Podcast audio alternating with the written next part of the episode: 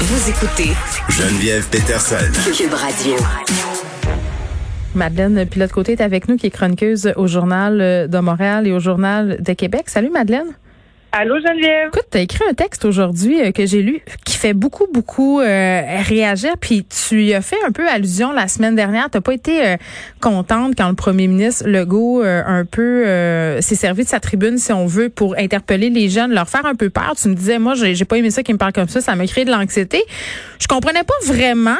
Je me disais, ben écoute, quand même, c'est pas le rôle du premier ministre de, de dorer de la pilule et de, de faire des accroires au monde. Mais là, tu nous arrives avec un texte où tu dis, en écho à un reportage qui a été fait en fin de semaine par le bureau d'enquête, je crois. À peu, là, ce qu'il nous a dit, M. Legault, c'est peut-être pas si juste que ça.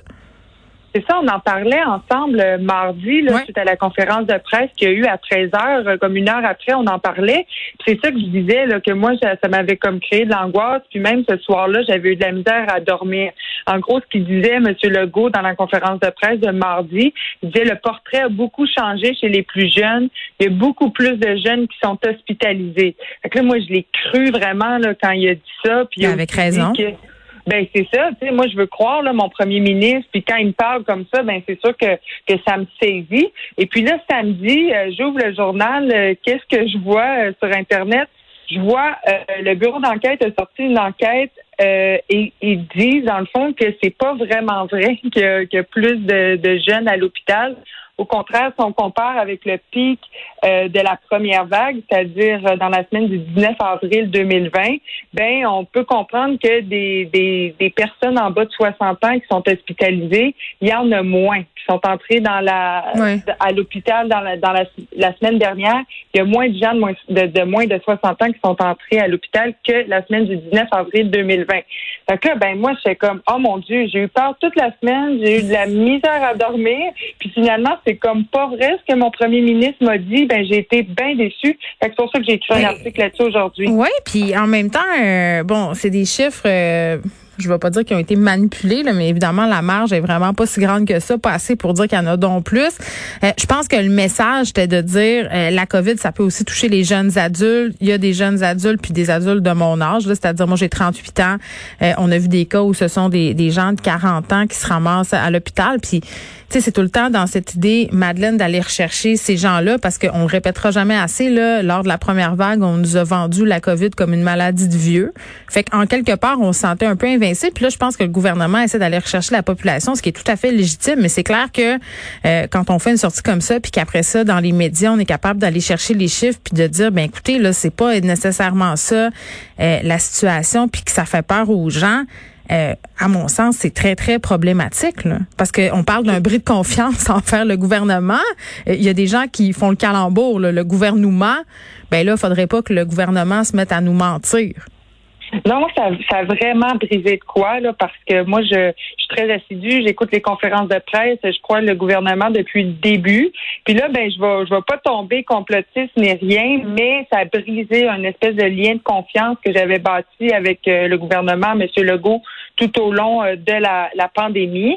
Et euh, moi, je veux pas me mettre la tête dans le sable, Geneviève. Moi, je veux connaître les vraies choses. Je dis pas que le gouvernement ne devrait pas nous faire peur. Je pense qu'il devrait pas mousser comme notre angoisse ou du moins réactiver notre angoisse qui est très présente depuis le début de la pandémie en disant des, des, des en nommant des statistiques, en disant des faits qui sont pas solides, qui ben, sont comme trompeurs. Oui, puis c'est quand même assez grave. Là. Je sais pas si M. Legault va réagir à l'article du Journal de Montréal, mais quand même, est-ce que ça... On, Mettons, Madeleine, on spécule, on a vu ça quand même à quelques reprises pendant la pandémie. Là, euh, certains rapports, certains chiffres qui n'étaient pas nécessairement euh, connus par M. Legault, qui émanaient de la santé publique. Tu, tu vois où je veux en venir, là, on peut donner l'exemple des restaurants là, où M. Arruda avait pas fait des recommandations, M. Legault est allé dans un autre sens. Est-ce que ça se peut, est-ce que ça se peut que M. Legault euh, n'ait pas eu accès à ces chiffres-là ou ait eu accès à une autre information? Moi, je peux pas croire, je ne peux pas croire que quand tu es premier ministre du Québec et que tu euh, fais, si on veut, ta communication autour de la pandémie sur la transparence, là, mise beaucoup là-dessus, euh, mise beaucoup sur le fait qu'il est vrai, qu'il n'a pas peur de se tromper. Je peux pas croire que si Emma nous a menti, c'est-tu moi qui est naïf, mais je peux pas. J'ai de la misère à concevoir ça venant d'un premier ministre comme François Legault. Ben moi, j'ai le goût un peu de me mettre dans sa peau. Là. Je vais faire l'exercice avec vous. Euh, ben oui, Gaston se met dans la peau de François Legault. Là, euh, ça peut être quand même difficile, c'est certain, de faire des conférences de presse comme plusieurs fois par semaine, de retenir comme beaucoup d'informations. Oui, il y, a une feuille là, sur laquelle est sûrement griffonné quelques statistiques. Une coupe de post-it. l'aider. Une coupe de post-it, mais euh, ça peut être quand même difficile de, de bien intégrer les statistiques, de les comprendre, puis après ça, de les vulgariser comme à la population. Fait qu'il peut se tromper. Mais après ça, son devoir, c'est vraiment euh, de, de, de, nous de nous reparler, de ré, réajuster les faits, de rectifier le tir aussi, c'est très important. Puis on ne dit pas des, des, des, grosses choses comme ça si on n'est pas certain, si on n'est pas capable euh, de bien l'expliquer. Parce que là, c'était très trompeur ce qu'elle dit en conférence de presse. Puis je suis sûre que je suis pas la seule, Geneviève. Ben, il va se faire questionner là-dessus, euh, Madeleine, demain au point de presse Big Time. moi, si j'étais lui, je commencerais direct par ça. Clarifier la situation. S'il y en a un, là, là je sais pas si on a confirmé un point de presse demain. Habituellement, c'est le mardi, le jeudi. Euh, si j'étais lui, je sortirais. Euh, il le fait sur sa page Facebook là, quand il y avait une certaine confusion sur le port du masque à l'extérieur. À mon sens, ça c'est beaucoup plus grave. Sais, à mon sens, si, la perception dans la population c'est que le gouvernement euh, nous arrive avec des chiffres qui sont trompeurs ou qui sont pas représentatifs de ce qui se passe réellement dans, dans nos hôpitaux, euh, moi j'étais à sa place, je me dépêcherais de rectifier la situation. bon, ça c'est pour ton texte qu'on peut lire dans le journal de Montréal. C'est très très intéressant. Allez voir ça, journal de Montréal, journal de Québec. mais tu voulais qu'on revienne aussi sur le texte du docteur Béliveau, je crois, un texte qui te fait du bien sur euh, des façons qu'on pourrait, les façons dont on pourrait rester optimiste. Oui, comme je t'ai dit, toute la semaine, à cause de la conférence de presse de mardi, j'étais comme stressée.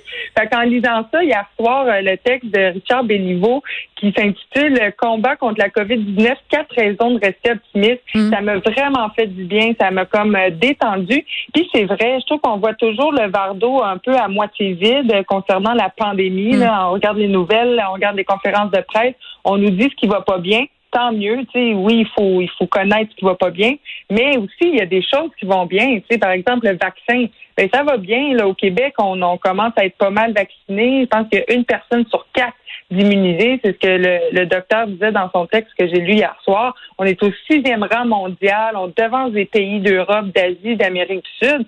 Fait que ça va ben, C'est clair qu'on est meilleur que le Brésil. Tu veux dire? Ben, non, c'est certain. Là, je veux dire, quand on, on, se compare, on se console, un peu comme. moi, je suis tellement plus là, Madeleine. Là, puis je, j'aimerais ça partager ton, ton enthousiasme. Là, je pense que je vais aller lire le docteur, le docteur Béliveau. Je l'ai pas lu encore, mais tu sais, je disais euh, au début de l'émission que samedi, j'avais comme un peu pogné le, le, fond du baril pandémique. Là, je trouvais ça très très dur le couvre-feu à 8 heures. Je voyais tout en noir. je regardais ce qui se passait en Ontario, puis je me disais aïe aïe, tu sais, c'est la fin du monde, puis on s'en rend pas compte. J'étais rendu là dans ma tête, sans niaiser. Hey, mais je te comprends. Là, on a tout atteint le fond du baril à différents points euh, de, de, de la pandémie. bravo. Moi, c'était samedi soir. J'ai bu un peu de vodka. Ça n'a rien arrangé. Je vous le dis, ça n'a rien arrangé. Faites pas ça. Non, c'est ça. Des fois, ça empire même. Mais je te conseille vraiment cet article-là parce que euh, vraiment, ça met un bon, c'est bien expliqué, on comprend bien. Tu sais, d'habitude, euh, des fois, des articles euh, comme scientifiques qui nous expliquent pourquoi le vaccin est bien, tout ça, ben ça peut être un peu compliqué à comprendre. Puis lui, il va le vraiment, vraiment bien vulgariser. Il ah, parce qu'il nous explique là-dedans que le vaccin, c'est pas dangereux, c'est ça? Ben oui, il nous, il nous explique, il fait comme pas mal le tour de, de, de, de tout ce qui concerne le vaccin. Il hmm. parle des, euh, des thromboses, par exemple, d'AstraZeneca qui font peur, qui font peur, puis il compare ça avec un, un voyage euh, en avion de plus de quatre heures où le risque est vraiment, vraiment plus grand. on parle de 1 sur 7000 si on fait un voyage d'avion Oui, mais tu sais, il y a des gens anxieux qui pensent juste à la fois où tu vois le crash d'avion. Là. Ça, c'est moi. Euh, puis j'ai pas cette peur-là par rapport au vaccin. Moi, je continue à dire que c'est notre meilleure arme si on veut justement sortir du tunnel pandémique. Madeleine, puis l'autre côté, merci beaucoup. À demain. À demain.